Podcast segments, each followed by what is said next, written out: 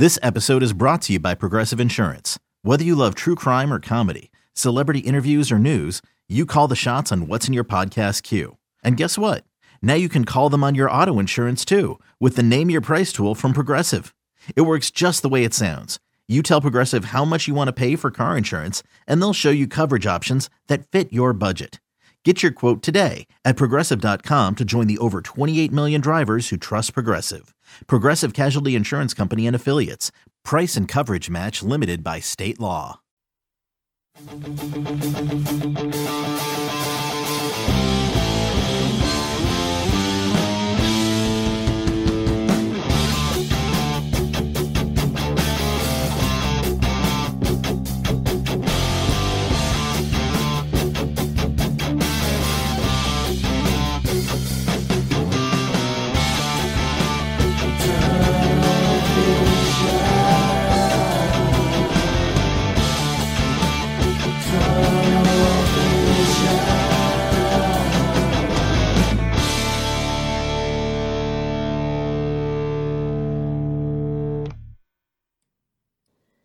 Hello, everybody, and welcome to another edition of Tunnel Vision, a show brought to you by USCFootball.com.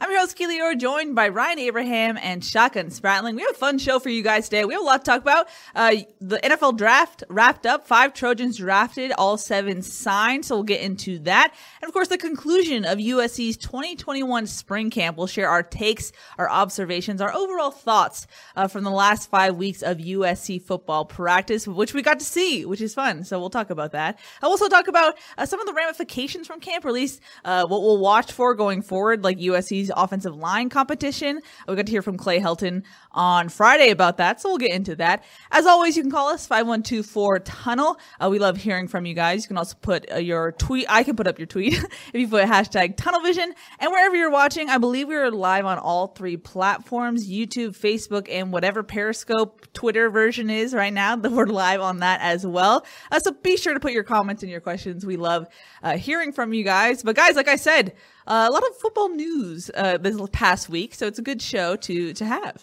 Yeah, there's a lot going on. There's the end of USC spring football practice 2021, five weeks uh, right in a row. We had, went to practice on Friday. They did another full pads practice, and Shotgun was counting them up. Those full pads practice. Didn't think we were going to see full pads on the last day. We did. It was shorter, about an hour, but we got to see some tackling, some you know full hitting stuff. So that was cool. They True. Clay Helton gave him a break after uh, you know the three horns we hear that been ended in practice after an hour. It's like, wow, that's kind of quick.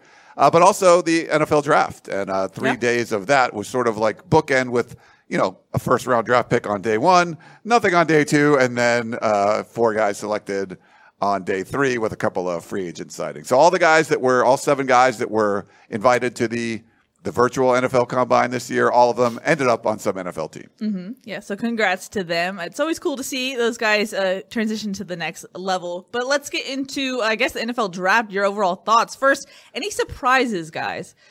I mean, I think the biggest surprise for me was that Amon-Ra St. Brown lasted as long as he did. Now, I, I feel like anytime a fan of a, of, of a program or someone who covers a team, you see a guy enough times and, and they're a quality player, you think this guy's going to go a little bit higher in the draft than they end up doing. Uh, a lot of times you just feel feel like they, that kind of happens.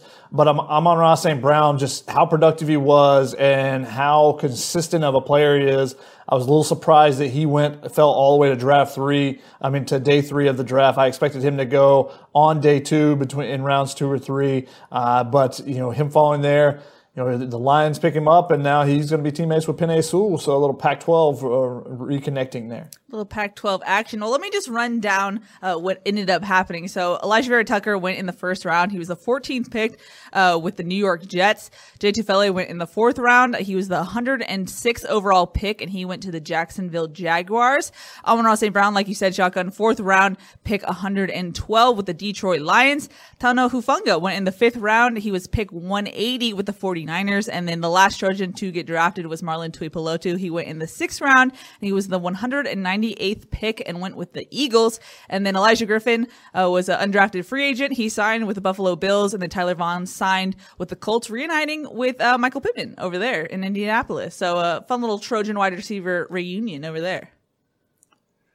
I like with the Colts. Sorry, I was just pulling up the, uh, the Yeah. video stuff here. It was like little technical glitches, but I think we got all. So we should be able to put up your Facebook and YouTube comments and questions up on the screen. So I made sure that was working. Uh, I do like that. So what's what are the Colts doing? Uh, you know, Andrew Luck retired a couple years ago, uh, bringing in Carson Wentz. Is that kind of an interesting uh, move there? But you have Michael Pittman, and you have Tyler Vaughn's, you know, reunited. They were teammates before, so I think that'll be a, a really interesting uh, pairing there. It's a, you know, I think it's a team that's got uh, some young talent on there, and you know, now you bring uh, a young Trojan in there, and he'll kind of add to the mix. Now, it's kind of hindsight is 2020, and I know Jay Tufele had uh, family COVID issues, so it's kind of understandable why he chose to opt out. But prior to him opting out, uh, he was listed pretty high uh, as far as mock drafts, and yet he went lower than I think what people expected. Do you think that was the right call ultimately for him to opt out, or is that something just above it all because family was involved?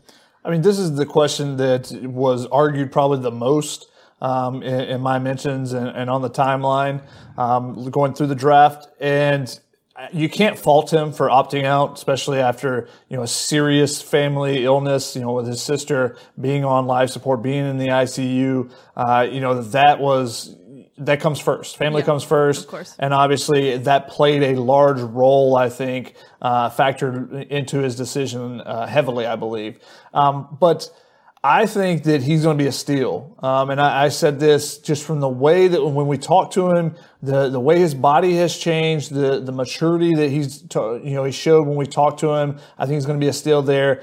If he played, I think he would have made more plays and been more consistent just another year. And playing under Vic So'oto and the way the defensive line played this year, I think he would have had a chance to, to, to create uh, some more hype around himself and be able to push his draft stock up higher. We saw that you know the the opt outs for people didn't necessarily hurt anyone uh, of those top end guys, but I think after that first group of you know five or so guys that were in the top 15 in, in the draft that opted out i think you did see the rest of the opt-outs. I think it hurt. You know if you weren't going to be one of those if you weren't already a top 15 pick coming into the season, then I think the opt out hurts you because you know anyone that you know that's after that 15, you know, if you're not seen as you know a generational type of talent at a certain position in that top five, top 10, then after that you're seen as a really good player that could be you know become a first round draft pick.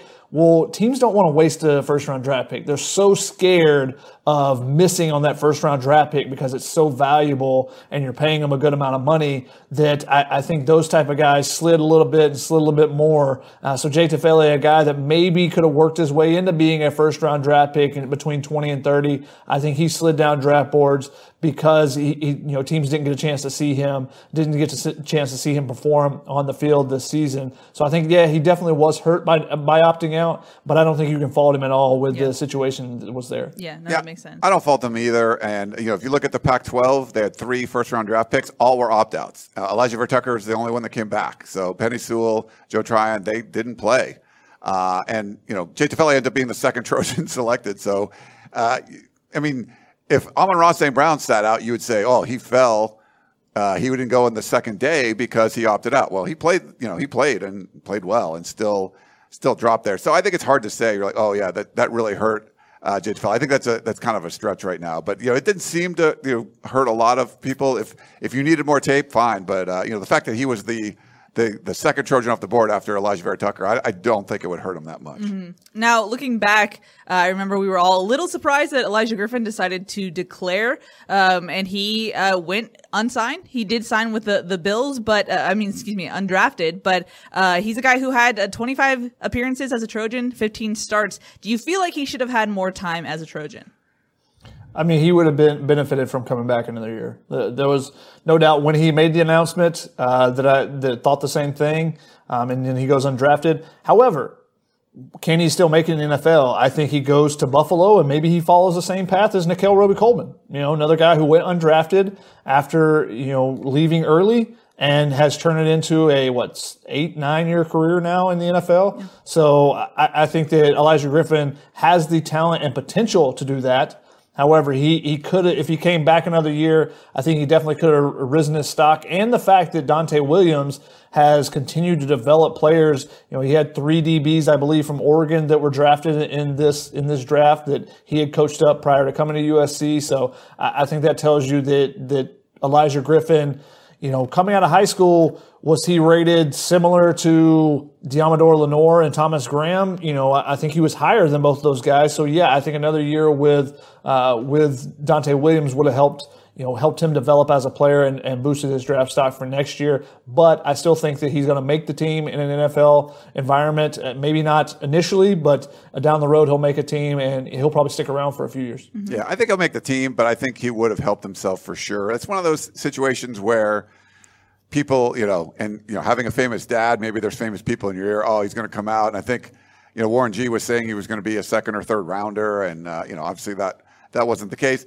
You know, not these are you know young guys. They're not going to get the, the best advice all the time, and you know who knows? He could have if all it took was one team. If one team would have selected him, that's fine. That didn't end up happening, but it seemed like you know another year for Elijah Griffin would have been uh, good. Get a little more seasoning and uh, give yourself an opportunity. Be a stud. Be an absolute star for this Trojan defense would look like it was going to be better for a full season, and I think that probably would have helped his mm-hmm. stock. And the weird thing too that happened is that he was diagnosed with COVID uh, right before USC's pro day, which was essentially the combine. Yeah. How much did that impact things? Because if you if you have all scouts there, maybe you catch someone's eye, but you're having your own individual combine day or pro day. Yeah. It seems like that also impacted him at some point. Yeah, that happened. I, I think some people went to it. I didn't. I mean, I don't. I don't know if any of us uh, ended up going. We that did not. Yeah. Uh, so that's one of those things. Like we didn't cover it. Um, so yeah, you're probably not getting a lot of NFL people there. So didn't help. I mean, I don't think that helped. Uh, obviously, sure. you know, it, it, sucks that you know. Hopefully, he's healthy and he gets COVID and stuff. But that that you know, timing for that not great. Yeah, not great at all. Yeah, definitely because that, like Keely said, that's a chance to catch someone's eye that's not there to see you.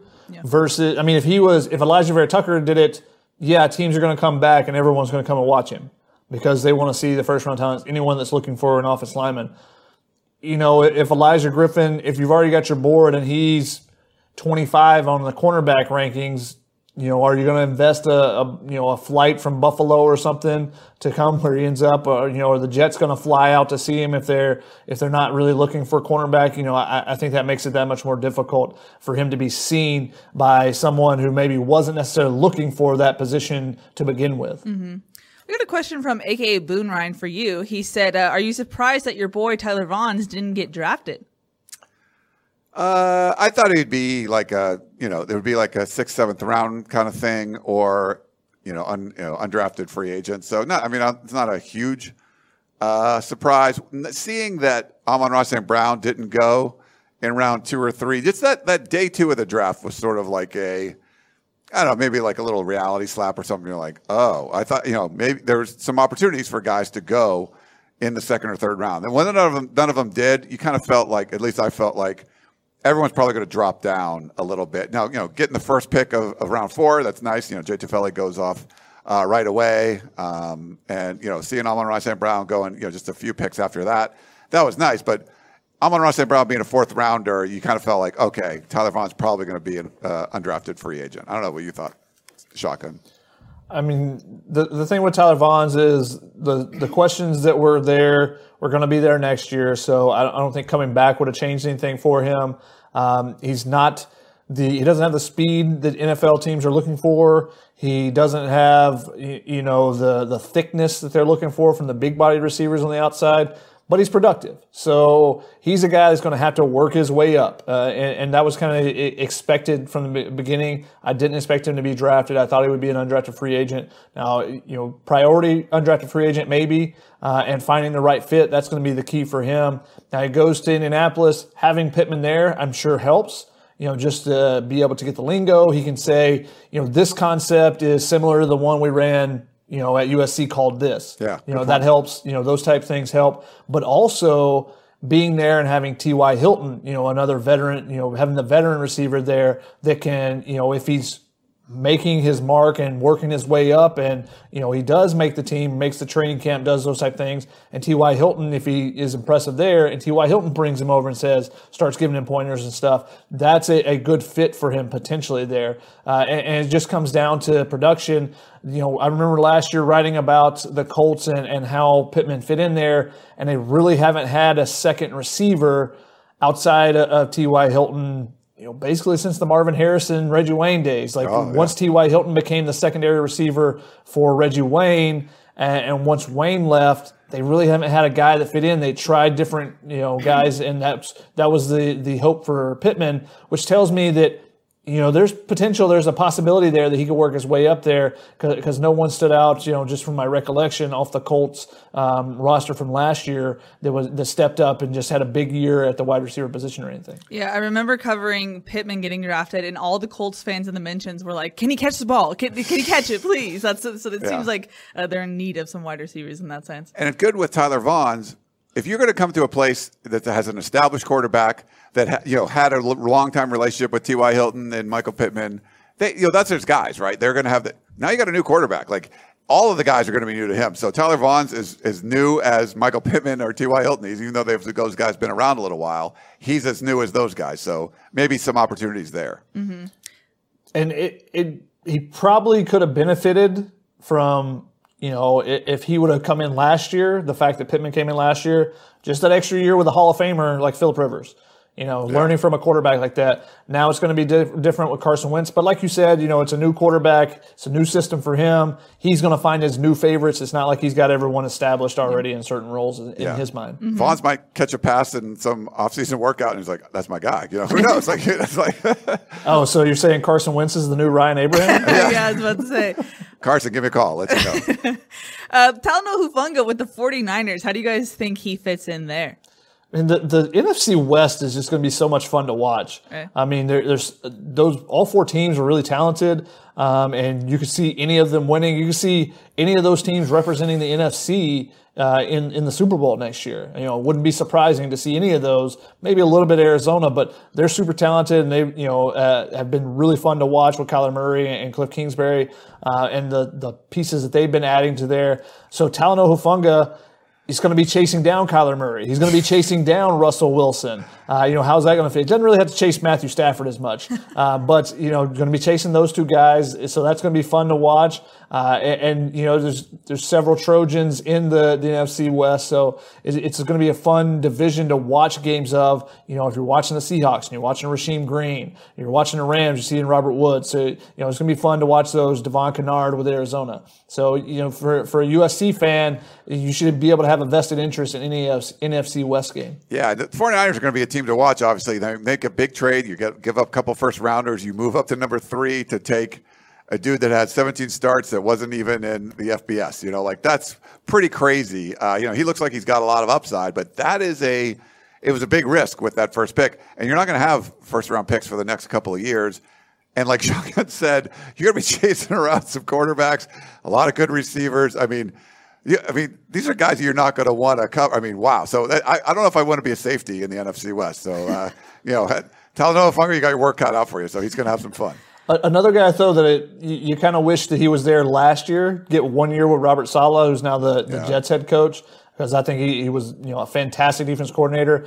I think it's DeMeco Ryans is going to be the defense coordinator now yeah. for for the 49ers. His first time as a DC, uh, so don't know what to expect. You know, if he's great, that that helps out Talanoa even more. Marlon Tuipulotu with the Eagles. Any thoughts there?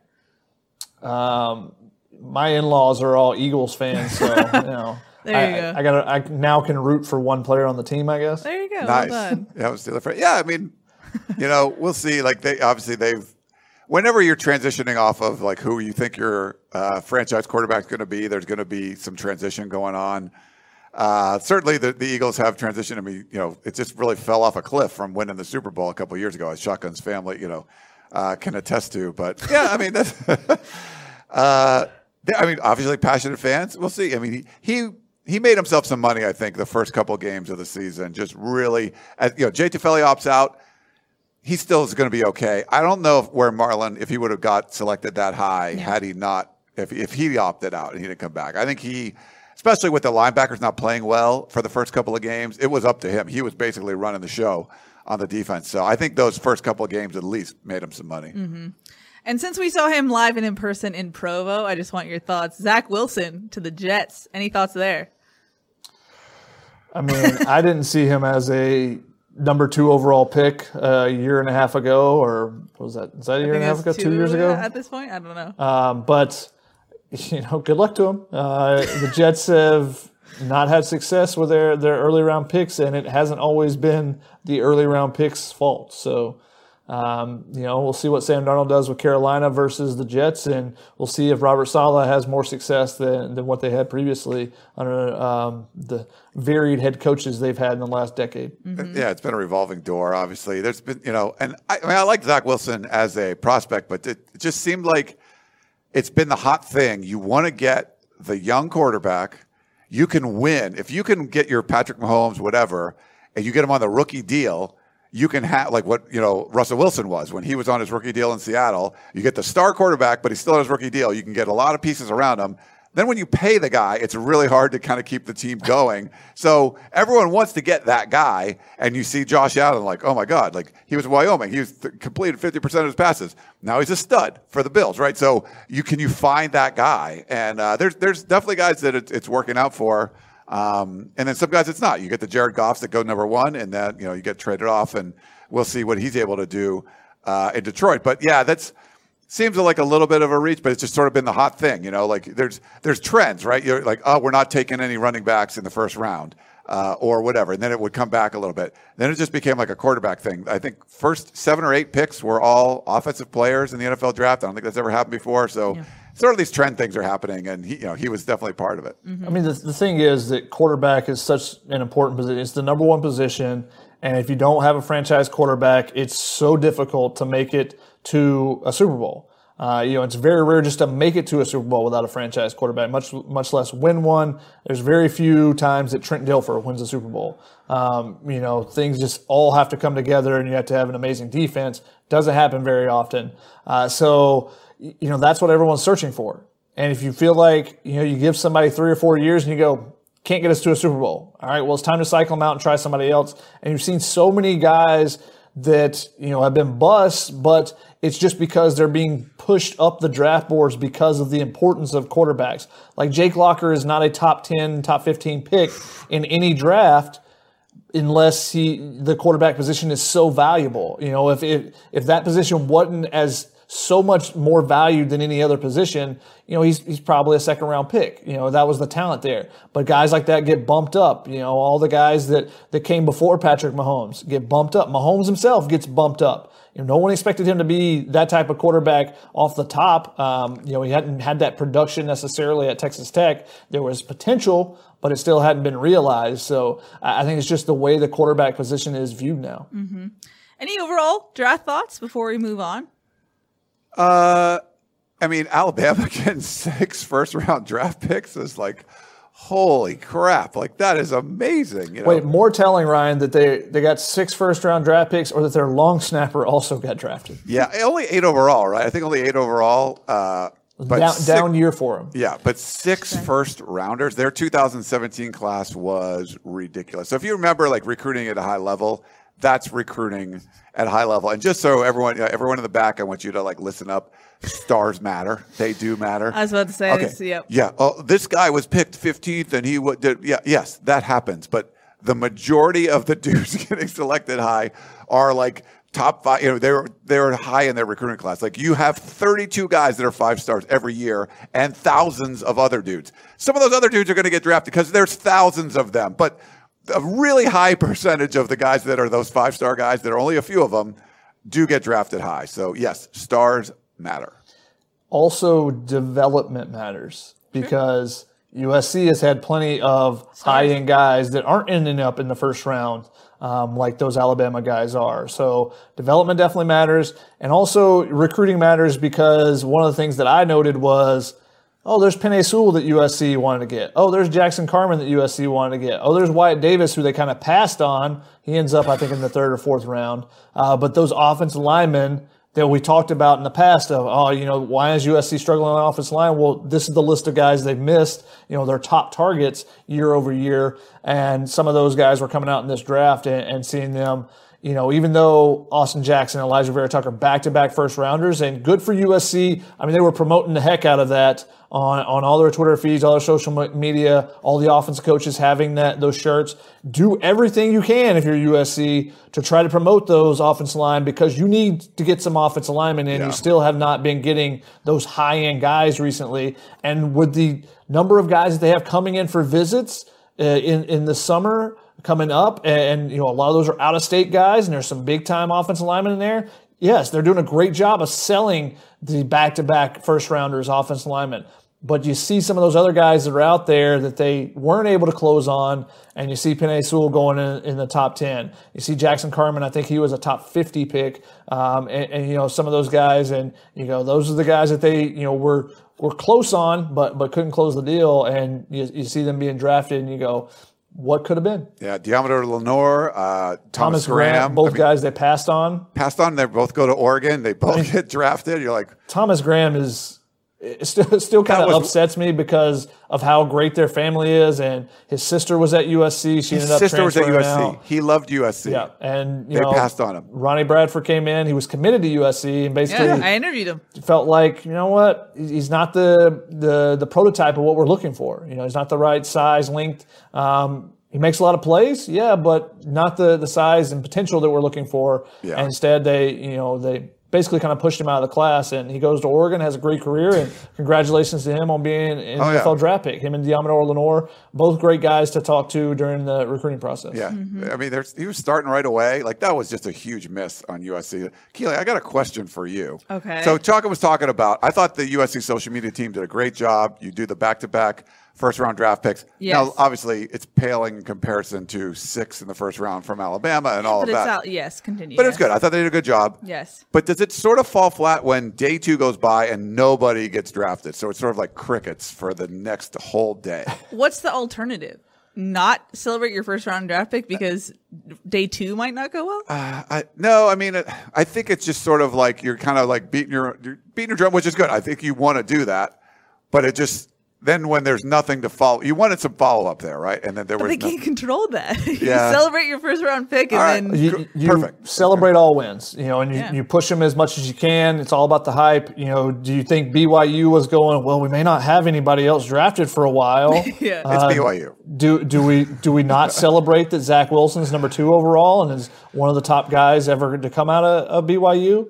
No, you, you celebrate the heck out of that and, and sell that to every recruit you can. Um, you know, you say, okay, come be Steve Young, come be uh, come be Zach Wilson, come be Steve Sarkisian. You know, the Ty Detmer. the, uh, the BYU litany of quarterbacks. yeah. I think that's a loser mentality, Ryan. A All right, little bit. perfect. Hey, I'm, I'm, I'm with it. I just wanted to check. I just there was something that was like like check. oh, that seems a little And, weird. and it's it's interesting because you know there are probably expectations. Well, we we think Amon Ra is going to go Yeah. second day. You know, so the, the social media team was probably thinking that as well. Right. Yeah. Um, so They had some tweets it- ready. It, it'll be a little bit different if it was like we know we have this one dude, and then we're probably not going to have anybody until maybe day three. Um, and you know, what do you? Maybe the social media strategy then changes. You know, that would have been kind of interesting to Right. see. You know, if they put together a strategy and say, okay, what do we do on day two if we know we don't have anybody? We know we're not going to be in the news. What can we do to you know to hype up this first round draft pick and go? But I, I thought they did a good job of what you know, all the shirts and everything. I, I thought it was really great. yeah. Yeah, they had a site for every draft pick, and then they also had a alum that who's in the NFL congratulate whoever uh, got Yeah. drafted. I thought it was a good Yeah, like coordinated. Juju and yeah, guys. Leonard yeah. Williams, Yeah. all that. Yeah, so nice there. Uh, Ryan, you mentioned Alabama. You, we got a question for you from Greg who says, Mm. Oh. How concerned are you with USC possibly being in third place for first round total draft picks with Alabama catching up? I mean, I didn't sleep much last night because of that. No, I, I don't get concerned of those kind of things, but like, yes, um, when you're talking about a team like Alabama being able to pick up six first rounders in a year, and it's you know, if I don't know what their draft, but it's not like they're going to get shut out next year. They'll probably have at least a couple. They're definitely piling up numbers faster than USC is, and uh, you had that you know that 2020 class is going to be going through there, or they're going to be first rounders, in that probably not. Yeah, I, I think USC oh, you know, over the next three, four, five years, is probably not going to be in first place in a lot of those categories because, you know, Alabama's up there, Ohio State's up there, Notre Dame is still up there. They're going to playoffs and stuff, and USC isn't. USC needs to have that kind of success. They still have the, the historical success, and they're still being able to put guys in the first round and, and you know get a bunch of dudes drafted. They tied for the most. They had five guys drafted. I think Oregon and Stanford each did in the Pac-12. But you want to com- compete with the big boys, getting like one first round draft pick and nobody in the second or third round. It yeah, you, you keep having classes like that, you're going to be passed. Shotgun, any thoughts on that? Yeah, I mean, part of it is a little bit cyclical. You know, when Nick Saban leaves Alabama, are they going to find the next great coach?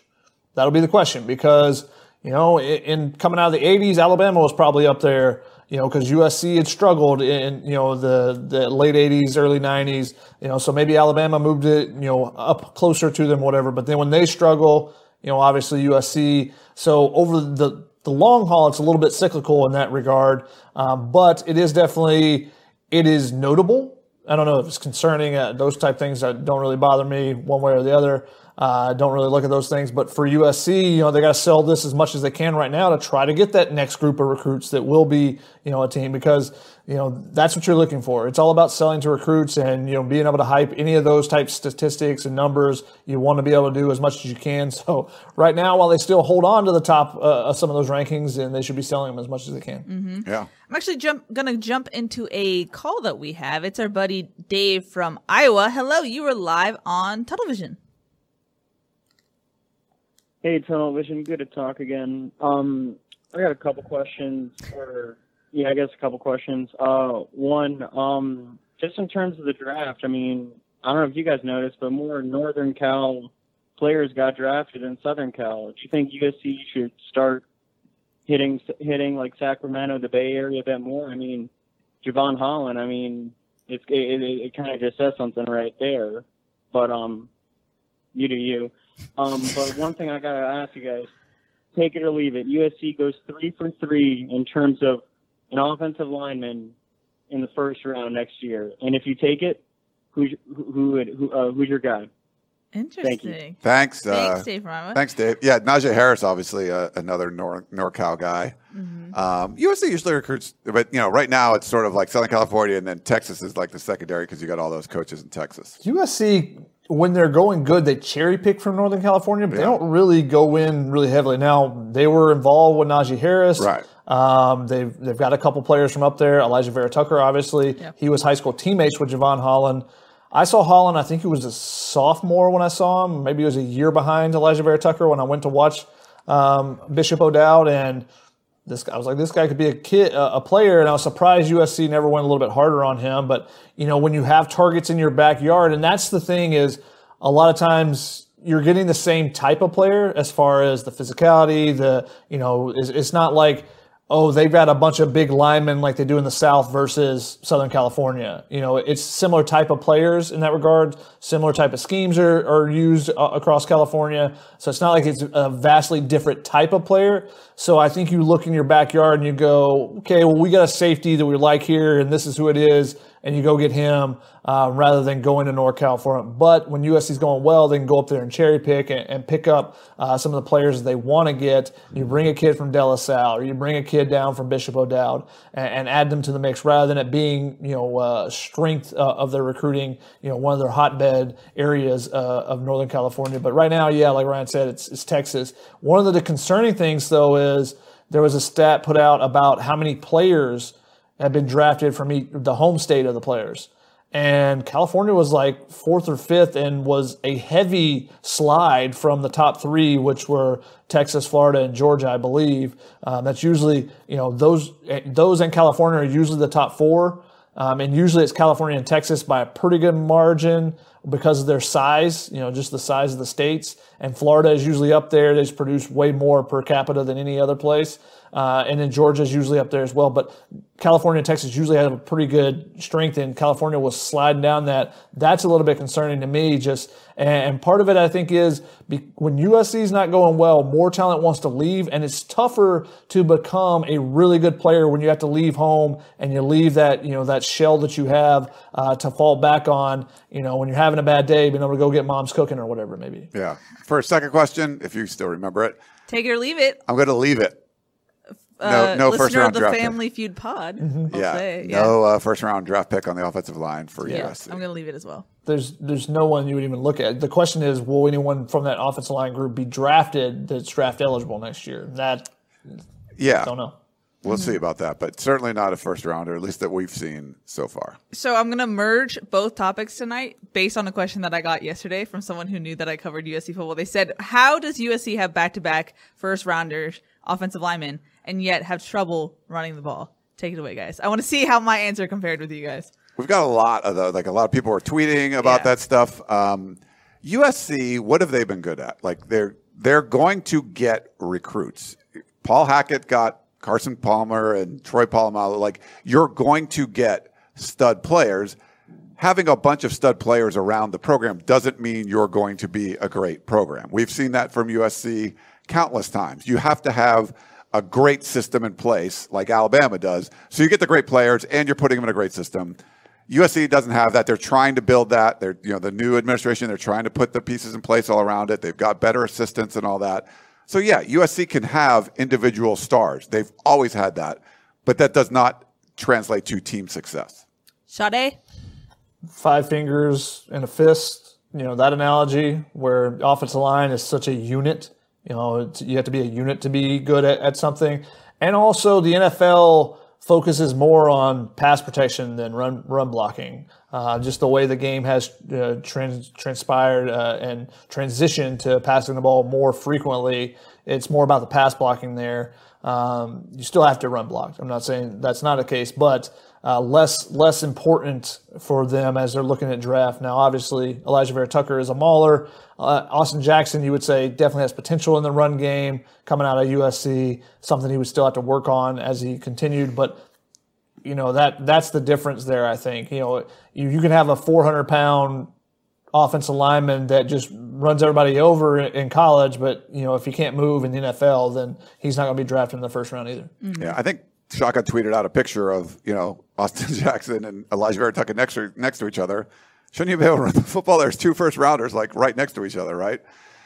Yeah, that's that, yeah. Uh, that's a failure on USC's part.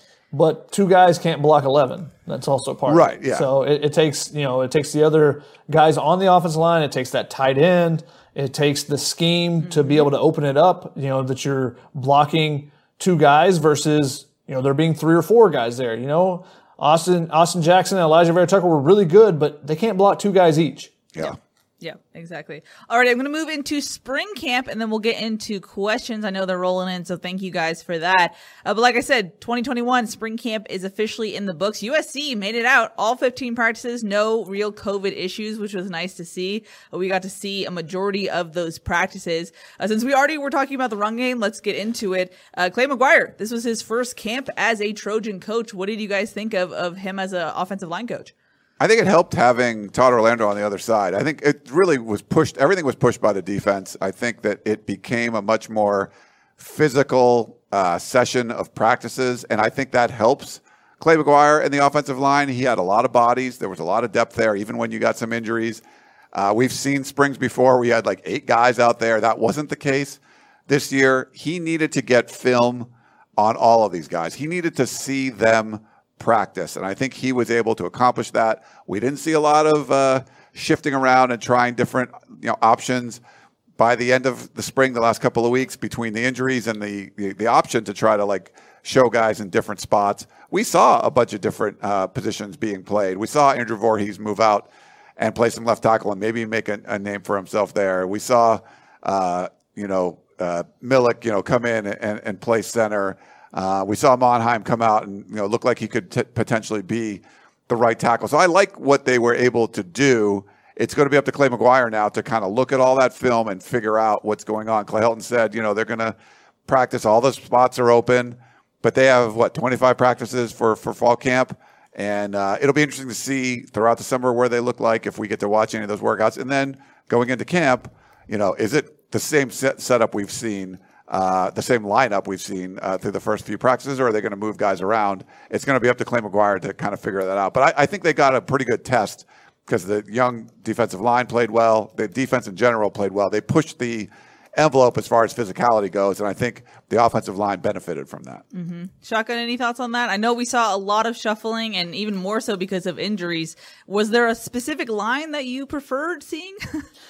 I mean, I, I, liked Andrew Vorhees at left tackle. I, I thought it should be explored more. I, I, think that's something that I'm still curious to see if that does happen. Um, just because now they've talked up Courtland Ford and Casey Collier and Jonah Monheim. But when the lights were on, Andrew Ford, I mean, Andrew Vorhees was the guy that, that blocked the best out of him and playing the position that he hadn't been practicing at the rest of the time. So, and part of that is experience. You know, he, he knows what he's doing. He's played tackle before. Uh, but, you know, I, I'd be curious to see it, you know, explored more. And I think the, probably the most interesting development as far as the players and depth chart is that Jonah Monheim is definitely pushing. Um, yep. Can he push his way into the into the first five? And if he does, do things get shifted around? Does he change positions? Does he move to the left side? Does he move inside? But because, you know, they've said we got to find the best five and then we'll find out where they play. Well, if he's one of the best five, is it now a shuffle? Does he go inside? Do you move Jalen McKenzie inside and he plays right tackle? I, you know, there could be a, a number of things. So I think that's the most interesting development as far as the players go. As far back to Clay McGuire, I think the most interesting development there is that we saw different plays. Yeah. The offense running different plays. And that tells me that Clay McGuire is having an influence because that was something I asked about, you know, leading into camp. You know, you know, I asked him about going under center and he said, well, you know, we're going to sit down, me and Graham are going to sit down and we'll talk about, you know, the, the offensive play calling basically. And he's going to give his input. And we saw some different plays and stuff. So I, I think that tells me that he is having some influence. And I think that tells you that Graham Harrell trusts him. And obviously, you know, he, he wouldn't have kind of signed off on this hire if he didn't trust him, a guy that he's worked under before, um, you know, a guy that was his, was a coach on the staff when he was at Texas Tech. So, you know, I think he respects him. And, you know, if he comes in and says, Hey, if we try this, I think it'll work. And then how well those plays worked against the defense, you know, when they saw something different, I, I think that would give Graham Harrell some confidence. So maybe we start seeing some different looks from USC and not just the base offense and only having, you know, the three page binder or whatever it is that, the, that Graham Harrell's playbook has been championed as. Maybe we add a couple more pages to the playbook. Mm-hmm. We definitely saw some new wrinkles. But Ryan, you touched on this in your answer. This was technically the first real spring that USC's new defensive staff was able to have. They had one day uh, last year, but they actually got a full camp this time. And doesn't doesn't count, Keely, if they're wearing full pads. True, that's true. Going off of their philosophy, so really their first spring camp, and they talked prior to uh, the 2020 uh, mishaps of COVID and whatnot about how they wanted to instill their culture their physicality. And it seemed like this was finally the chance that they got to do that. It seemed like a more physical practice. We heard that from players who've been here, been at USC for a while. Ryan, what were your takeaways from what this defensive staff was able to do just tone wise and uh, maybe culture wise? Yeah, I mean, they talk the talk, but then they walk the walk. We've heard a lot of talk, right, over the years. There's always like this iron sharpens iron, and then you got the practice is going to be tougher than games. We've heard a lot of these things and never saw them practice that way or never saw the games turn out this way. And you have to give Todd Orlando credit because he came out and was very matter of factual about like, here's what we're going to do. This is why this doesn't matter. I don't care about practice with no pads. We didn't get to put our culture in place. We didn't get to like show these guys what physical practices are like because when we started in the fall, it was shortened and we had to get ready for games. So we're going to do that this spring. And then when we got to watch practices, it looks like that's what they did. So I have to give Todd Orlando a lot of credit. He was a no nonsense kind of guy. He told you what was going to happen. It happened. We saw, I know some of the fans don't want to hear it. We saw spring that looked different than other springs. Um, we saw more tackling than we've seen before. They were definitely pushing the envelope as far as like how many full pads practices you could have. So I think, you know, you got to give Todd Orlando a lot of credit. And we saw the defense flying around and, and making a lot of plays. And I think when you do that, you have one side of the ball that's kind of stepping up their game it's forcing the other side of the ball to step up as well. So I like that he was sort of leading the way And you know, when you have one side of the ball being that physical, the other side of the ball you know, has to respond, and I think the offense did too. Mm-hmm. Shotgun, I know you have been critical about physicality throughout the Helton era. What were your thoughts from this camp? I mean, it's the best camp that they've had. Um, I, I, like the practice plans. Um, I, I, like the amount of physicality as far as the tackling and, and going at it, but I really like the fact that they switched things up. Keely and I have harped on this ad nauseum about when things aren't going the way you want them to go, well, you got to make some changes. You got to switch some things up. And that means the practice plans too. You can't do the same practice over and over and over and expect suddenly things are going to get that much better just because, hey, we hired a new coach and he's teaching something a little bit different, but we have the same practices. No, you need to, you know, make some adjustments, change some drills, do whatever it has to be. And we actually saw some adjustments this year as far as the practice plans. So I thought I was really, uh, you know, really positive development there that they were making those changes. And I think you saw the outcomes from that, the effect of it, of switching, having the Trojan drill start out a couple practices, you know, switching and doing the goal line drill before you go into your short yardage, you know, situations and, and your, your full set of plays you're going to do. It was what? Four plays, three plays that they did on the goal line, but it completely changed that entire practice. Yeah. Uh, the fact that you go from a ho hum practice to everyone's excited, everyone's pumped up, and that's the type of things you have to do. And maybe even do it. Sometimes you have to realize this practice isn't going, you know, just doesn't have the energy, doesn't have the juice that that we want we need to make an adjustment and do it on the fly and throw in an extra drill and call everybody up and just be like, hey, we're not doing what we need to. We're going to go this right now. And just so those are the type of things that they need to have been doing and they haven't and just kind of expected things to get better. Well, now they've made some adjustments. So, you know, it's a continuation of what we've seen for the last year and a half where slowly, step by step, they're making adjustments in the right direction. Uh, you know, how long does it take to get to where they need to be? That's a that's a different question. Um, but they're slowly moving in the right direction with everything from recruiting to what they're doing on the practice field now. Mm-hmm. Yeah, I think Shotgun's exactly right with that point. If you're going to do the same thing day after day after day, you can start mailing things in, and I feel like that was happening a lot of times. You need to be able to get a spark somehow, and you know it started with those Trojan drills in the beginning of practice, and it did set the tone. They're like, okay, this is different. And we even talked about before when time after time you're having practices with no pads. When you open your locker and the shoulder pads are there and your thigh pads are there, and like, okay, this is a different like your your your mentality changes, mm-hmm. and I mm-hmm. feel like that was definitely lacking. And this was, and you know, we if you listen to the Peristyle podcast, Coach Harvey Hyde talks, you know, when he was the head coach at UNLV, just sometimes you have to read the room and you're like, mm-hmm. something's not going right. I think one time he said like he didn't like some of the assistant coaches what they were doing. He sent all his assistant coaches off the field. Like I'm coaching the whole field now, and so like you think you're going to get the players' attention if you do something like that? Like your assistant coach is now thrown off the field? Like, yeah, it's not going to be mundane. It's not going to be same old, same old. If your head coach is coming in and like taking over the whole practice, sometimes you need something like that. We just haven't seen much of it. A little bit more of it, I think, this spring. I also think it helped that they didn't have a spring last year. We heard from both yeah. coaches and players. They were just so fired up just to be back on the field and be able to practice. So I think that definitely helped because I know Todd Orlando, or no, it was Craig Naivar who said, you know, around practice 9, 10, there's supposed to be a lull, but they were still fired up at that point. So definitely an added benefit, sure. Uh, if you will. Uh, we're reaching the top of the hour, so I'm going to ask one more question before I dive into viewer questions. Uh, coming out of camp, from what you saw, I want one, I guess, positive and one concern you have. Not concern, but you know what I mean, in a neutral journalistic way.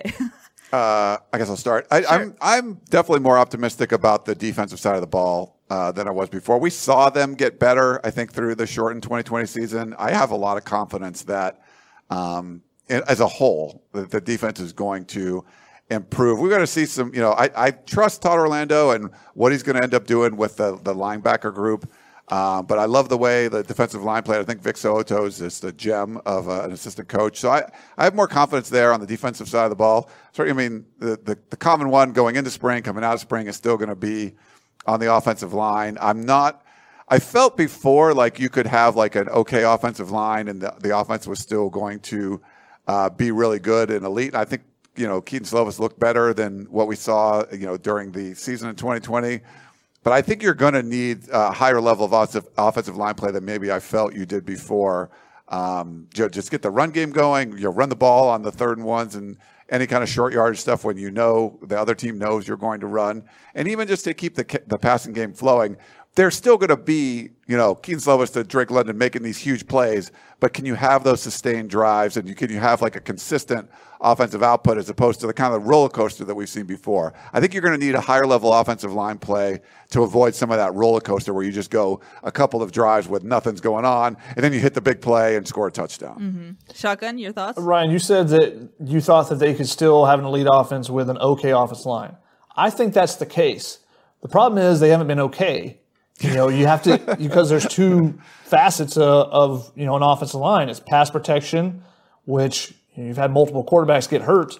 So I don't know if you would say that's you know anywhere you know even okay. It's okay. Th- That's concerning for sure. The run game has definitely not been okay. So if they can get to okay in the run game, don't have to be maulers, don't have to lead the nation in rushing. But if you can get to okay, then yeah, I think this can still be an elite offense. I think that's still a, a possibility under Graham Harrell, mixing in some different plays and doing some different things to help that run game.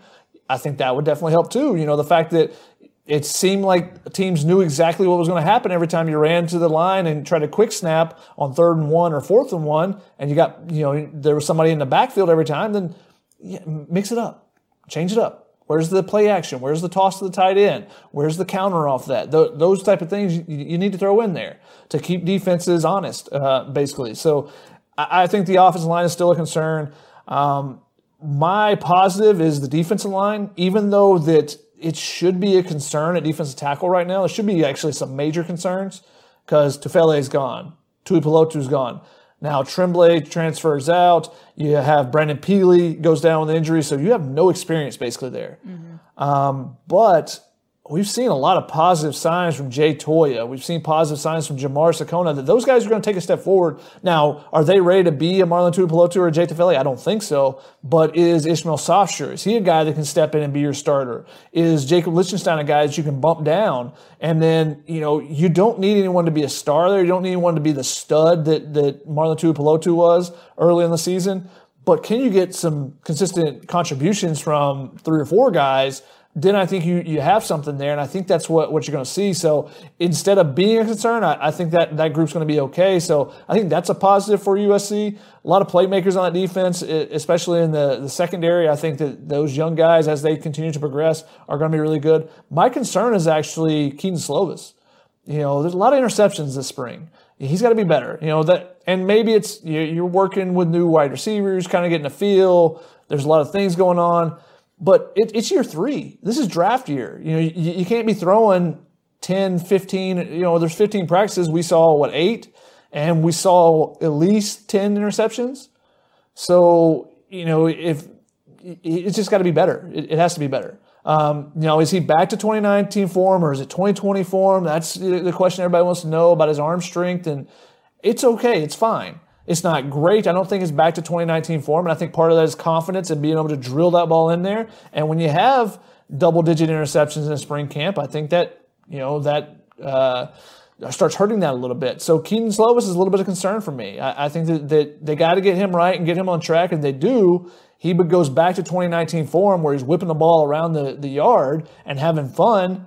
And you go, that's when this offense, and that's when, to Ryan's point, it can become elite with an okay offensive line on the run game.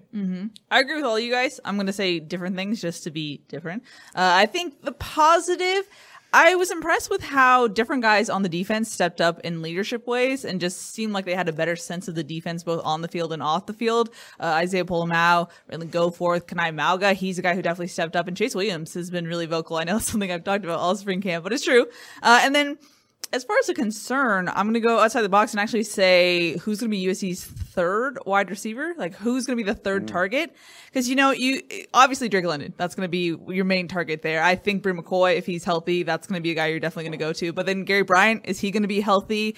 What's that going to look like? Is K.D. Nixon going to be uh, more consistent? I don't know. I just feel like there's a lot of pressure on Drake London's shoulders right now. Yes. And I don't know who's going to be those other guys to step up necessarily right now. So we'll see. That's something in fall camp you kind of want to keep your eye on to see if that develops more. So those are my Yeah, Concerns. I wanted to see more from K.D. Nixon. I thought he could be, but you know, maybe he'll be a gamer, but we just haven't seen Yeah. the consistency from him. And you know, maybe it's a Kyle Ford, Michael Jackson uh, looked Yeah. really good. Yeah, you know, true. you can see John Jackson. There, you know, there's some options, but you're right. Usually, there's like these established positions, and the whole point um, that Keary Colbert was talking about that they might move guys around more because you don't have like, oh, we have Tyler Vaughns here, we have Amon-Ra St. Brown here, we have Michael Pittman here. Like you don't have that stuff anymore. You basically have Drake London and he can go wherever and you're going to move him outside and everybody else. And, uh, you know, the, which one, which guys are it going to be? We don't Yeah. know. Yeah, but we'll see. Usually for USC, their wide receiver group steps up uh, pretty Yeah. impressively. So it's, I don't think it will be a huge concern, but just something I have my eye on. Uh, but let's jump into cool questions. I believe we have one from NJ2K who says, a quick question. How did USC go out and hire all these recruiters and we don't have a top 10 class already? A little nervous because this class is giving me 2020 flashbacks. Thanks. It's uh, May 2nd. You can still be in the top ten in May second, right? yeah, you can. I mean, but I wouldn't, I wouldn't be concerned about where you're ranked in recruiting on May 2nd as much. Yeah. As, as I would like February 2nd. Definitely then. Um, yeah. I, I think that there, there's not a concern there for me because you, you look at the list of players that are coming in for the visits. It's not like they've already been rebuffed by some because we're seeing a lot of top 10, top 8, top 5 lists.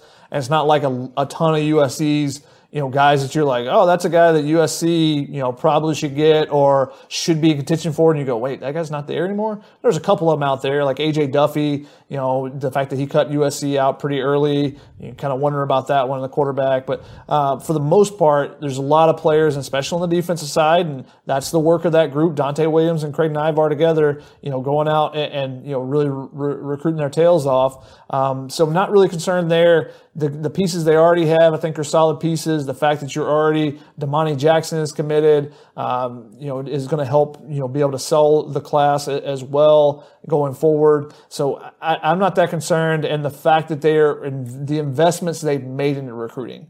Um, just the different graphics, the different videos, all that type of stuff that they've done tells you that they understand how important recruiting is. When not necessarily last year the 2020 class, but you know, for about a five year stretch, it's like USC kind of felt like we can rest on our laurels and people will come to USC just because.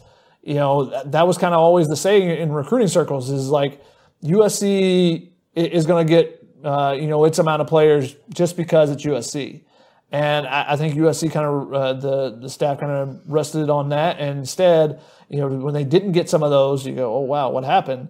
Um, now it feels like they have those young guys that are you know voracious recruiters. You know, bringing in Jeff Martin, uh, bringing in um, Brian Carrington. Carrington, uh, Marshall was- Sherrington. I was yeah. yeah. All of them. I, was, I knew there was a C and I knew there was double letters in the middle, but And it wasn't ton. popping into my Yeah. popping into my head. But yeah, the, the investments they made there, I, I think that and the the graphics, the video, all that type stuff, they understand how important it is to not only just continue doing what you're doing, but try to get out and be you know cut- top of the line, you know, uh, be on the cutting edge of things. Yeah. What was sorry, Ryan? What was the Donte quote from last March when he said you can't just rely on this and pointing to Exactly. the, the OC logo? I think this made your floor higher. Now we saw 2020, the floor was a lot lower than we thought it could be because that was the, the worst class we've ever seen. But your floor is just going to be higher, but you still have to achieve a top five class. And we saw, at least in 2021, there was more achievement going on. But yeah, there's still some work to do in 2022. I would wouldn't be too concerned in early May. Yeah, you, you win games, you get more recruits. Yeah, mm-hmm. You that know, helps. you- that helps raise the, ce- the floor and the ceiling. if you work really hard at recruiting and you do all the right things, you have a 500 season, you're still going to get a good amount of recruits, local recruits, people that grew up going, I love USC, that's the school, my dream school. They're really selling me on it. I see how I can fit there. Still going to come. But that five star kid from Texas or from Florida or across the country, not coming if you're 500. Now, if you are in play, college football playoff contention, Yes, that's the type of kids that are coming. That's, you know, the, the five star kids that are really competitive, the ones you really want. They're looking for a place where I can go, I can be on the biggest stage, which is trying to play for a national championship. And that's why a team like Alabama, who's so consistently been in the playoffs, been in contention for a national title, they can pull players from all over the country. Not because of everything they say in their recruit, recruiting pitch is, you know, the most brilliant thing ever. It's what they've done and, you know, the, the legacy they've created in the last decade. Mm-hmm. It's almost eight, so let's go into rapid fire mode. Uh, we got a question on Facebook that said, outside of Slovis, which current player can be an early round draft picks next year? Drake and Drake. The, the question is, I'm really curious what NFL scouts think about Drake London. Now, if he goes outside and dominates, then yeah, I think so. Um, but I wonder if there will be concerns. Where exactly does he fit? Is he a tweener? Is he fast enough? Is he big enough? All those type things. I, I think if you want to use him in a certain way, he can be a great mismatch. But that isn't always the case. You have to get creative offensive coordinators and, and people that want to feature mismatch mismatches instead of you know Graham Harrell's offense is more everyone run your route and someone will be open rather than let's move this guy over here and move this and moving the chess pieces more to create that mismatch. They just figure that there's going to be an open space based on the concept. Mm-hmm. We got a question on. Sorry, Ryan. I don't know if you have any thoughts on that. No, yeah, I mean, I, I mean, I think those two guys have the best chance. I mean, I don't know, maybe like an Isaiah Pola-Mao or something, but I think you know, there's a there's a short list I would think after Slovis, but both first names would begin with Drake. Mm-hmm. Oh, we got a question on YouTube from Hip Hop Lover who said, "Will Drake Jackson be the fourth team captain next year outside of Slovis, London, and Isaiah Pola-Mao?" Good question. I don't think so. I think it'll be maybe like Kana'i Mauga, Mm-hmm. um, Jordan Iosefa, if healthy. I think he can be back being a captain. So I, I think there's some older options that, that probably on the defensive side. It, you know, if, if it's the three that you mentioned, it would be another defensive player. I don't think there's an overwhelming leadership uh, quartet on the offensive side that you, you need to put all as captains or anything. Sure. What about Brett Neilon? Any thoughts on that? I mean, potentially anytime your center is always an option because yeah. they're the ones that talk all the time. Sure. And that's what you're looking for in a leader. Um, we had a question from AKA Boone who said, "Now that spring football is over, do you guys slash gals? I feel like guys is an exclusive, uh, inclusive word. I don't care. Uh, feel more, same, or less confident in USC next season, especially the offensive line." Offensive line kind of still in the middle. Um, you know, not really stock up or stock down. Pretty much the same. Uh, stock neutral. No, Stock much the neutral. same. I'll go Stock with that. neutral. Thank you. means the stock did not change. um, I feel you know still things to work on. I don't feel like anyone just um, impressed so much that you're like, wow, that guy's really locked in as a as a starter. Overall, I I feel more confident because of the coaching staff and seeing the impact of the defensive staff, you know, preaching physicality and the fact that they actually went out about uh, went about doing it the right way, doing it on the practice field rather than you know saying that they want to be physical. They went out and actually were physical in practice, and that will eventually translate if they continue it.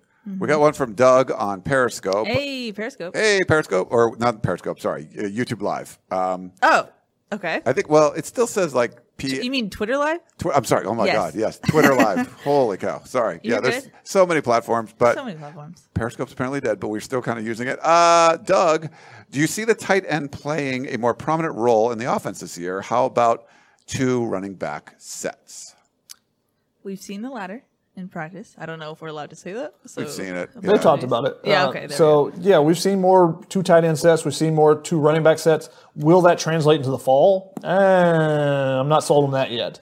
Um, I think that is much more a product of the fact that you had what what was the last practice that, that I was at? There was three scholarship wide receivers or two scholarship wide receivers. Tuesday for you, sir. Um, So they were healthy and able to participate at the end. So I- you know, like you're not going to throw a bunch of walk-ons out there when you have scholarship tight ends and scholarship running backs that you can put on the field um, and see what they can do instead. Maybe you see a little bit more.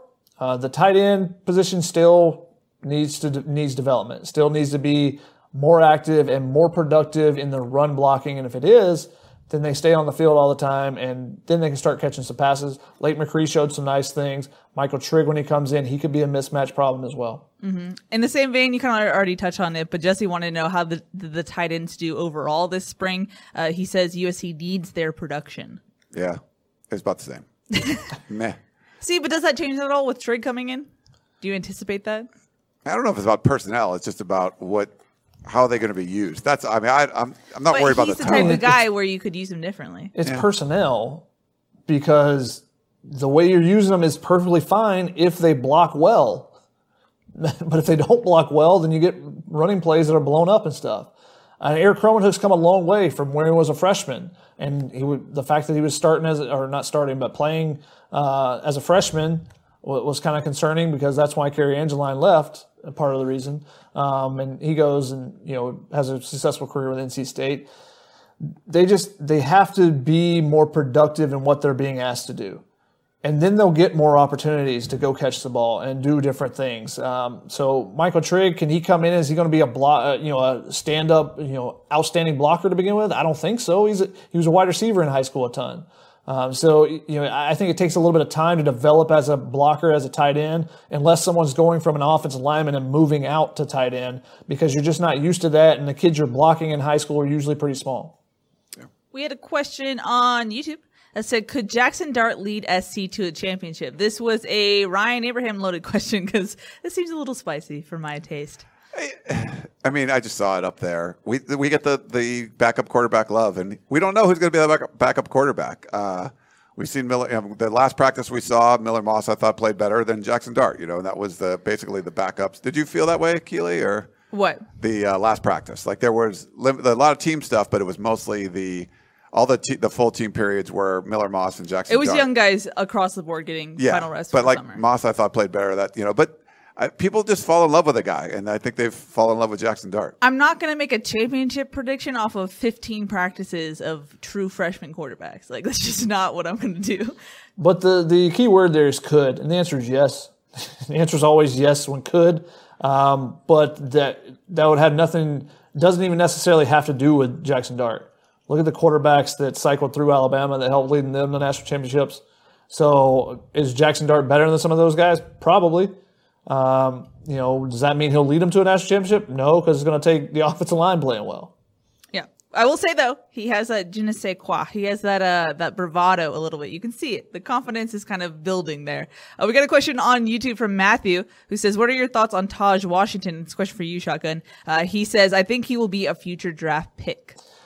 I haven't seen, you know, I haven't watched a lot of highlights of, of Taj Washington, a guy I would prefer seeing in person. Um, K.D. Nixon is a guy that I was really high on from my viewing in person of him, you know, facing USC, and he hadn't lived up to the expectations yet. Now, changing offenses, you know, getting used to uh, new school, all that types of things could play into it. Um, but you know, he hasn't lived up to where I was expecting. I thought he would come in and be able to take over that third uh, wide receiver role. Instead, we're still worrying, you know, kind of concerned about that and wondering what's going to happen there. Uh, whereas I thought, as a fifth year guy with experience, he'd be able to come in and basically say, "This is my spot. You guys fight for number four or fight for a different spot. I'm taking this one." But that hasn't happened yet. So Taj Washington, want to see him in person and see what he's got. But heard a lot of positive things about him so far.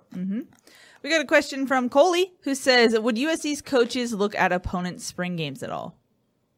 Coley asked about this. Uh, uh, has asked about this a couple times. Like, is USC's co- are USC's coaches going to watch um, the Notre Dame spring game? That's what he really wants to know. Yes, of course they are. Why do you think that coaches go so vanilla in spring games? Because someone is going to watch it on your on Yeah. your uh, schedule. So that's why you don't unveil any of the stuff that, you, that are going to be key components to your offense or any special play that you're going to draw up. Yeah, so they all watch those things. Now, how much stock do they put in it? They're not going to look at it and go, "Oh, look at that formation. Look at that, what they're doing there." They're going to look at it and say, "Man, look at how quick Kyle Hamilton gets from sideline to sideline. What can we do to avoid him?" Um, those are the type of things you look at in a spring game. You see, okay, that guy's making some plays. Who is it? Let's check the roster, see what that number is, uh, and say, let's keep a note on him and see where he's at during the season if we need to keep an eye on him for something else.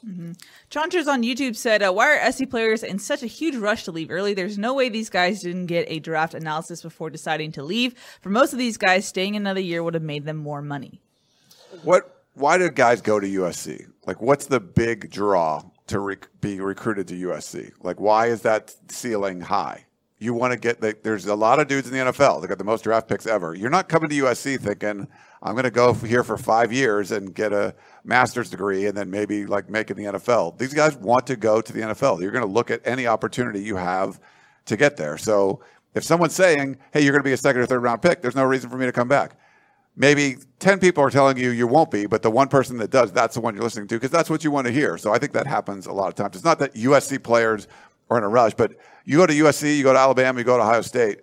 A big draw is you're going to get to the NFL. So you're going to get there as fast as you possibly can if you feel like you can do that instead of staying one extra year.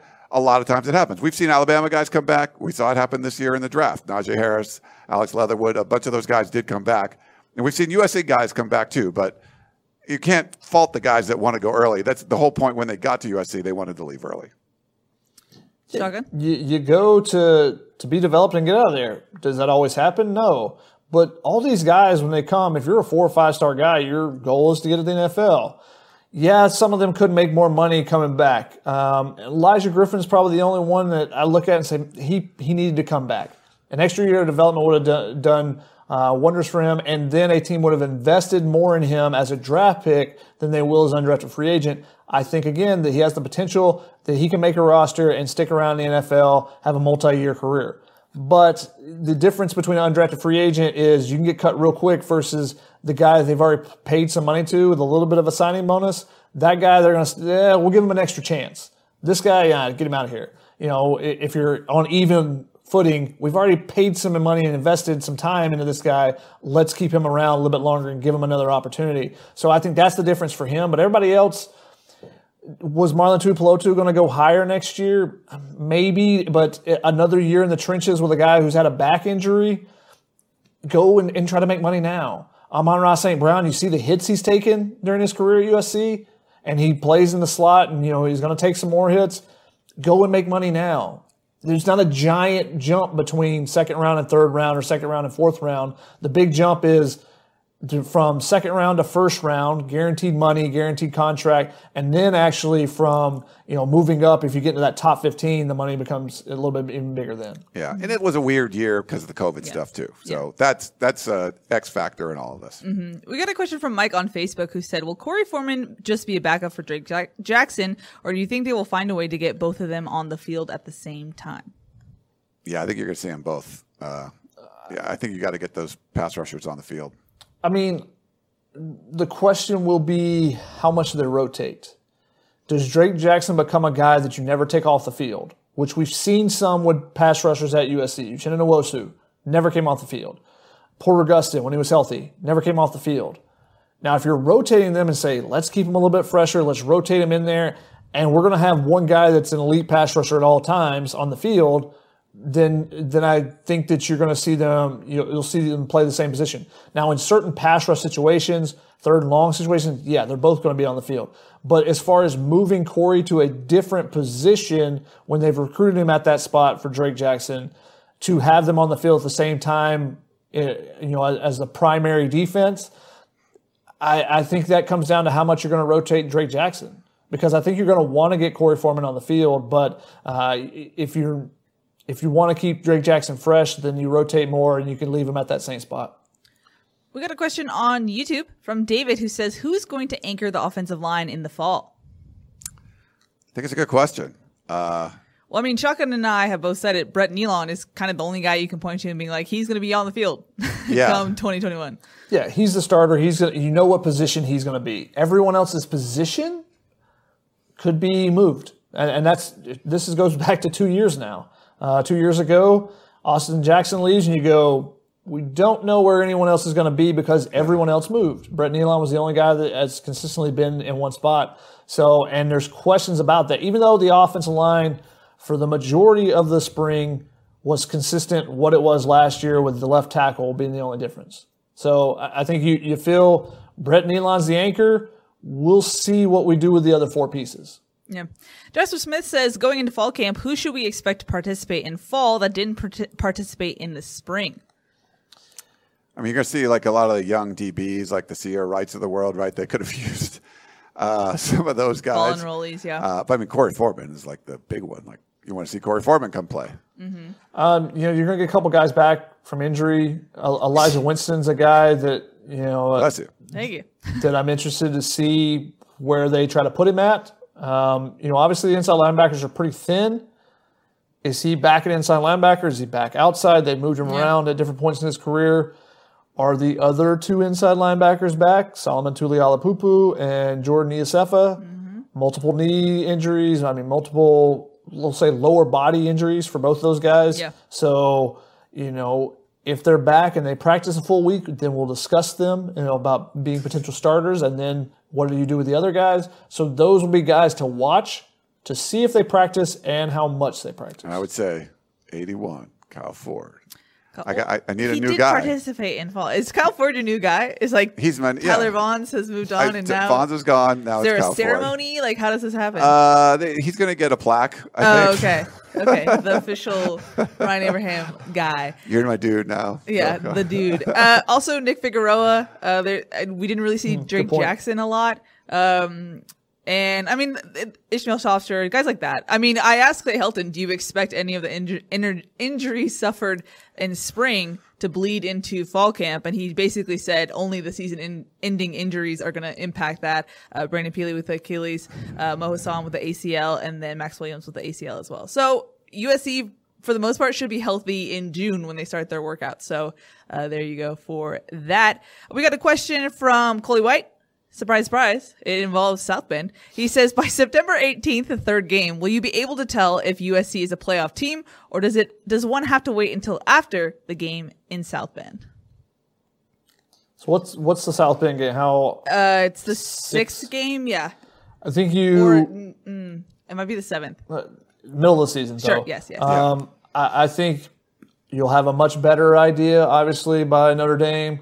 Will you know by the third game? I, I would normally say yes because there's not a lot. It's not like you have a young quarterback. You're going to see if they develop. The the big question is though is the offensive line. It's always the offensive line. It's been that way for about half a decade now. If the offensive line produces, will we know by three games the impact that Clay McGuire has? Uh, That's where I'm not sure. I don't. I don't know. What do you guys think? Do you think you will feel feel like okay, yeah, they can run the ball, or this is this the same thing? So okay, San Jose State, Stanford, and Wazoo. Those are the first three games. Yeah, I don't think you're going to know. I don't think you're going to know. And then you have Oregon State after that, and then at Colorado. Then you get Utah at home. I think the Notre Dame just tells you the Notre Dame game, especially in South Bend, that's been a place where USC can come in prior to that, look good, and then South Bend just happens. Yeah, and then sort it's of a kind slap in the face. yeah, it takes the wind out of the face. sails a little bit. I think you could know if the run game isn't working. I don't know if you would know that it is working against a quality line. Now, you know, Utah's going to be good for sure. Like that's going to be if you can run the ball against Utah, I think you'd have a decent shot of running against Notre Dame. But if you're running against Washington State, I'm not sure that you're going to like say, "Oh yeah, we got a great run game now." And no, that probably isn't going to be the case. But if you can't run the ball against Washington State, you are not you're not going to be running against Utah. You won't be running it against Notre Dame, in my opinion. sure. I mean, they didn't run the ball against Washington State this year because Washington State played man. So one one yard, correct? Which or was yard? it five yards? It was something. Yeah, there was like five yards. It was single digits. Yeah. It's not great, but yes. Uh, we got a question on YouTube uh, who says, "Do you see for uh, do you foresee Graham Harrell expanding route concepts and evolving the offensive scheme?" It's a Facebook question. My bad. I don't. I mean, I think the offense is the offense. I don't think it's going to change all that much. Um, people keep asking, like, are they going to put the I formation? And like, no, I don't think there's going to be a, a lot of changes going on. He kind of does what he does. Um, you're going to tweak some little things and stuff, but I don't think you're going to have massive changes. there's just some. I mean, it's not overhauling concepts. It's just throwing some counters in there to the plays, the things that you're already doing on a regular basis, and that's not really overhauling concepts, in my opinion. A couple more questions before we wrap this one up. A Trek Ranger said, "When will teams start double teaming, teaming Drake London?" What's August 6th is the first day of fall camp, so they'll start working on it then. Uh, yeah, right away. Like you're going to make someone else try to beat you. Um, he is the dude. Like you just watch him. You're going to watch this. Whatever you watch, you're going to be like, okay, he's really good. We're going to make sure, or try to make sure, he's not going to be the dude to beat us. I think the pick that uh, Kedon Slovis threw in the spring game. Um, who was it? London. Yeah, so it was to London, but he Dorian had had. yeah, he had coverage over the top and he had coverage underneath it, you know, but Slovis threw it to him anyway. I, I think that's smart to do that. Make Slovis find somebody else open and uh, make London work twice as hard to try to beat two guys instead of one. The answer is immediately, just like Ryan said.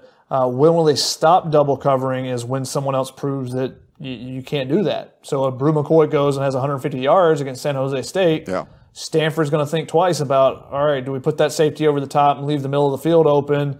If you know, if Taj Washington comes in and has 100 yards over the middle, you know, those type of things. That's what it takes. It, it takes a team effort for a receiver to be really good. You know, e- even guys like Michael Pittman are big, strong. Y- you need that secondary guy to keep a little coverage off of them for them to go off. Jarrett on YouTube says, "Who has the most unique slash outgoing character slash personality you guys have observed on the team?" Current team. K.D. Nixon has, you know, is uh, effervescent. Uh, I would say everyone loves him when they're around him. Um, he, he brings a ton of energy, and that's the the thing that was talked about initially when he was brought in. I think he brings that to the wide receiver room as well. Uh, the other guy is that people gravitate towards. I think is Drake Jackson. You Yeah. know, if you can do backflips, people are like, "Oh, I got to see this." But also, he just has a great personality, and everyone really enjoys being around him. He's great. I was gonna, the, the first guy I was going to mention. Like we did a video when I did a video with him.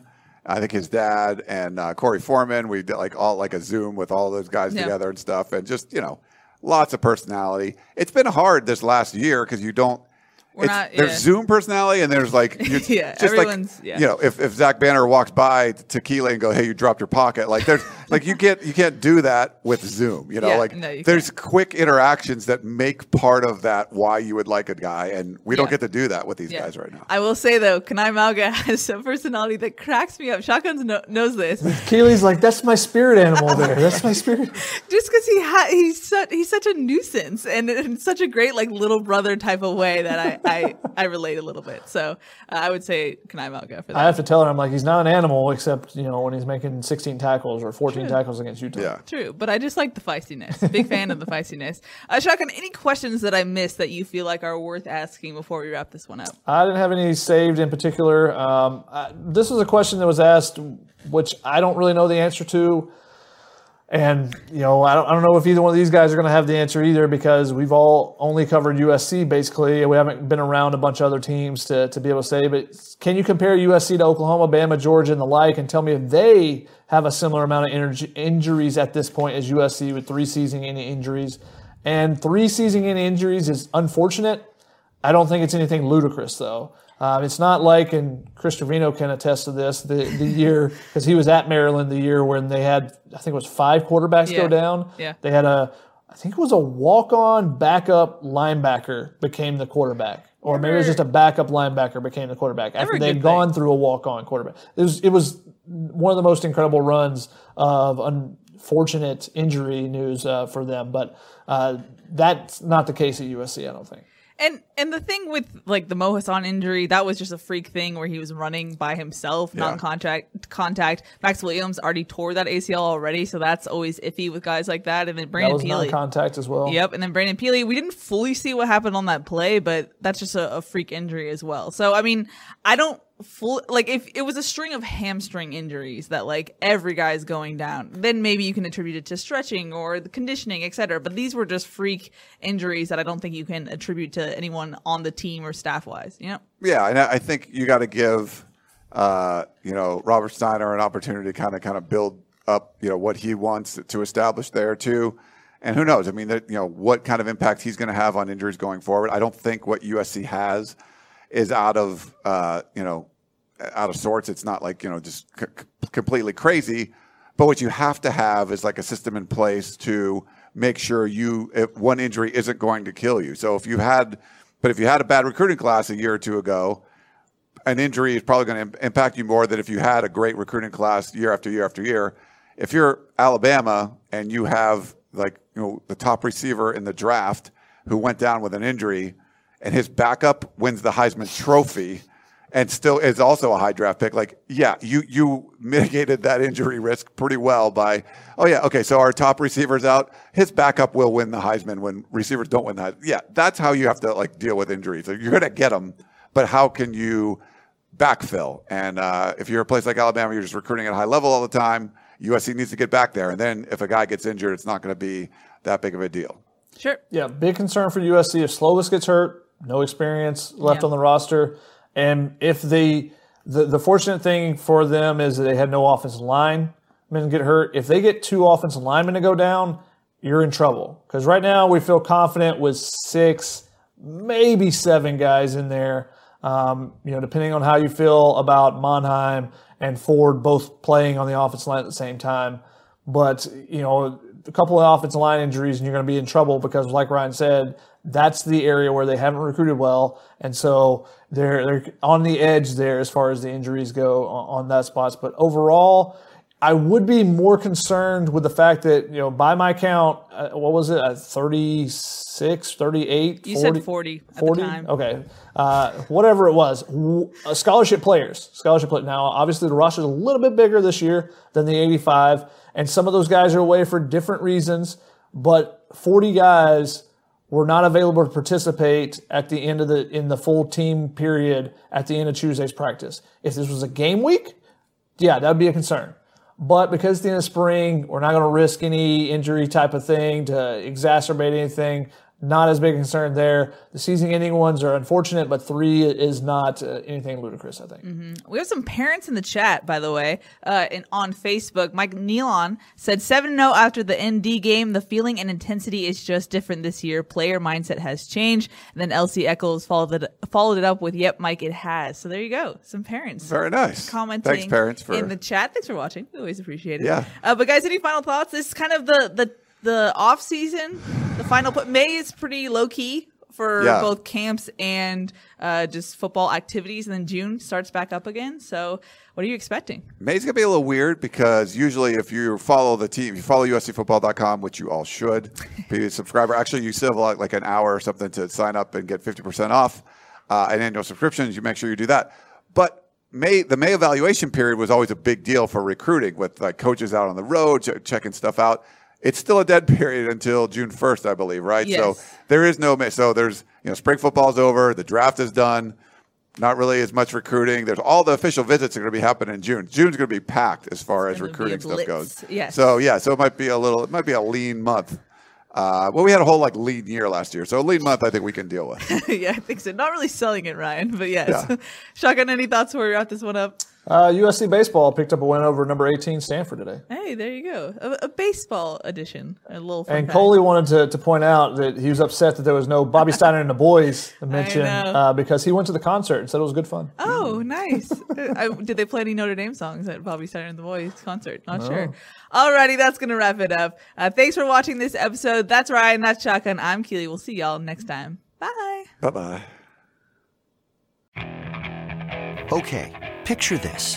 It's Friday afternoon when a thought hits you. I can waste another weekend doing the same old whatever, or I can conquer it. I can hop into my all new Hyundai Santa Fe and hit the road. Any road. The steeper, the better. Because my all new Santa Fe is available with HTRAC, all wheel drive, so I can hit the trail without a worry in the world. Heck, with three rows and best in class rear cargo space, I can pack the whole family in with all our gear. We've got available dual wireless charging for our phones, so we'll never lose touch with civilization, and we won't lose touch with the primordial power of Mother Earth. So, which is it? Waste the weekend or do something a little more epic? And conquer it in the all new Hyundai Santa Fe. Visit HyundaiUSA.com or call 562-314-4603 for more details. Hyundai, there's joy in every journey.